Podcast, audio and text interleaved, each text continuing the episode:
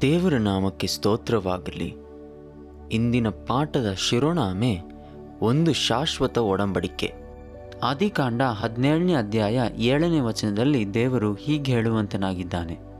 ನಿನಗೂ ನಿನ್ನ ಸಂತತಿಗೂ ದೇವರಾಗಿರುವೆನೆಂದು ನಾನು ನಿನಗೋಸ್ಕರವೂ ನಿನ್ನ ಸಂತತಿಯ ಎಲ್ಲ ತಲಾಂತರಗಳಿಗೋಸ್ಕರವೂ ಮಾಡಿಕೊಂಡ ಒಡಂಬಡಿಕೆಯನ್ನು ಸ್ಥಿರಪಡಿಸುವೆನು.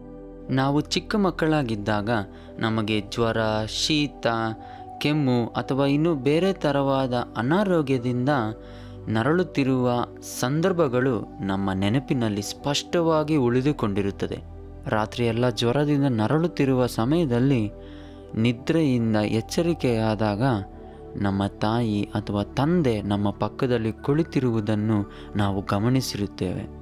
ಅದೇ ರೀತಿ ದೇವರು ಈ ಜಲಪ್ರಳಯದ ನಂತರ ಮನುಷ್ಯರಾಗಿರುವ ನಮ್ಮ ಪಕ್ಕದಲ್ಲಿದ್ದು ನಮ್ಮನ್ನು ದೇವರು ನೋಡುತ್ತಿದ್ದಾನೆ. ನಮ್ಮ ದೇವರು ತನ್ನ ಆಜ್ಞೆಯಲ್ಲಿ ಈ ಹಿಡೀ ಸ್ವರ್ಗ ಮತ್ತು ಭೂಮಿಯನ್ನು ಹೊಂದಿದ್ದಾನೆ. ಅದು ಮಾತ್ರವಲ್ಲದೆ ನಮಗೆ ಬೇಕಾದುದನ್ನು ಅವನು ಬಲ್ಲನು. ಮನುಷ್ಯರಾಗಿರುವ ನಮಗೆ ನಮ್ಮ ಮುಂದೆ ಇರುವ ದಾರಿಯನ್ನು ಸ್ವಲ್ಪ ಮಾತ್ರ ನೋಡಬಹುದು.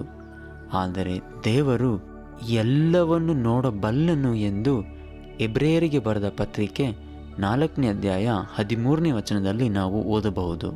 ಪಾಪವು ಜಲಪ್ರಳಯದ ನಂತರ ಮತ್ತೆ ಜಗತ್ತಿನಲ್ಲಿ ಆಳವಾಗಿ ಹರಡಲು ಆರಂಭವಾಯಿತು. ಆದ್ದರಿಂದ ದೇವರು ತನ್ನ ನಂಬಿಗಸ್ತ ಸೇವಕನಾದ ಅಬ್ರಹಾಮನನ್ನು ಕರೆಯುತ್ತಾನೆ. ಅವನು ಈ ಪಾಪ ತುಂಬಿರುವ ಭೂಮಿಯಲ್ಲಿ ಸರಿಯಾದ ತತ್ವಗಳನ್ನು ಹಿಡಿದವನಾಗಿದ್ದನು. ದೇವರ ಮಕ್ಕಳು ಎಂದು ಕರೆಯಲ್ಪಡುವ ಜನರನ್ನು ಸ್ಥಾಪಿಸಲು ಆತನು ಆಬ್ರಹಾಮನನ್ನು ಕರೆದನು. ದೇವರು ಆಬ್ರಹಾಮನು ಮತ್ತು ಅವನ ವಂಶದವರೊಂದಿಗೆ ಒಡಂಬಡಿಕೆಯನ್ನು ಮಾಡಿಕೊಂಡನು. ಆ ಒಡಂಬಡಿಕೆಯು ಈ ಪಾಪ ತುಂಬಿರುವ ಪ್ರಪಂಚದಿಂದ ದೇವರು ತನ್ನ ಮಕ್ಕಳನ್ನು ಹೇಗೆ ರಕ್ಷಿಸುತ್ತಾನೆ ಎಂಬ ಯೋಜನೆಯನ್ನು ವಿವರವಾಗಿ ಹೇಳುವಂಥದ್ದಾಗಿತ್ತು ಈ ಭೂಮಿಯು ಕೆಟ್ಟ ಸ್ಥಿತಿಯಲ್ಲಿದ್ದರೂ ದೇವರು ಅದನ್ನು ಮರೆಯುವುದಿಲ್ಲ. ನಮ್ಮ ತಂದೆಯಾದ ದೇವರ ಅನುಮತಿ ಇಲ್ಲದೆ ಗುಬ್ಬಚ್ಚಿ ಕೂಡ ನೆಲಕ್ಕೆ ಬೀಳುವುದಿಲ್ಲ. ದೇವರನ್ನು ದ್ವೇಷಿಸುವ ಸೈತಾನ್ನಿಗೆ ಪಾಪ ಅರಿಯಾದ ಜೀವಿಗಳನ್ನು ಸಹ ನಾಶ ಮಾಡುವುದರಲ್ಲಿ ಸಂತೋಷ ಉಂಟಾಗುತ್ತದೆ ದೇವರ ಪ್ರೀತಿಯ ಆರೈಕೆಯಿಂದಲೇ ಪಕ್ಷಿಗಳು ತಮ್ಮ ಸುಂದರವಾದ ಹಾಡುಗಳಿಂದ ನಮ್ಮನ್ನು ಸಂತೋಷಪಡಿಸಲು ಸಂರಕ್ಷಿಸಲಾಗಿದೆ.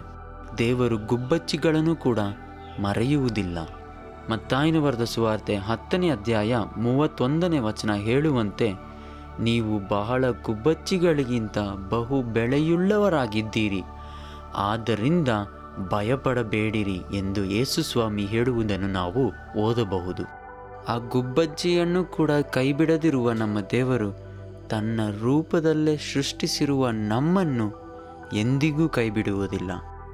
ಈ ವಾರ ನಾವು ದೇವರು ಮಾಡಿರುವ ಒಡಂಬಡಿಕೆಯ ವಾಗ್ದಾನಗಳನ್ನು ಗಮನಿಸುತ್ತೇವೆ.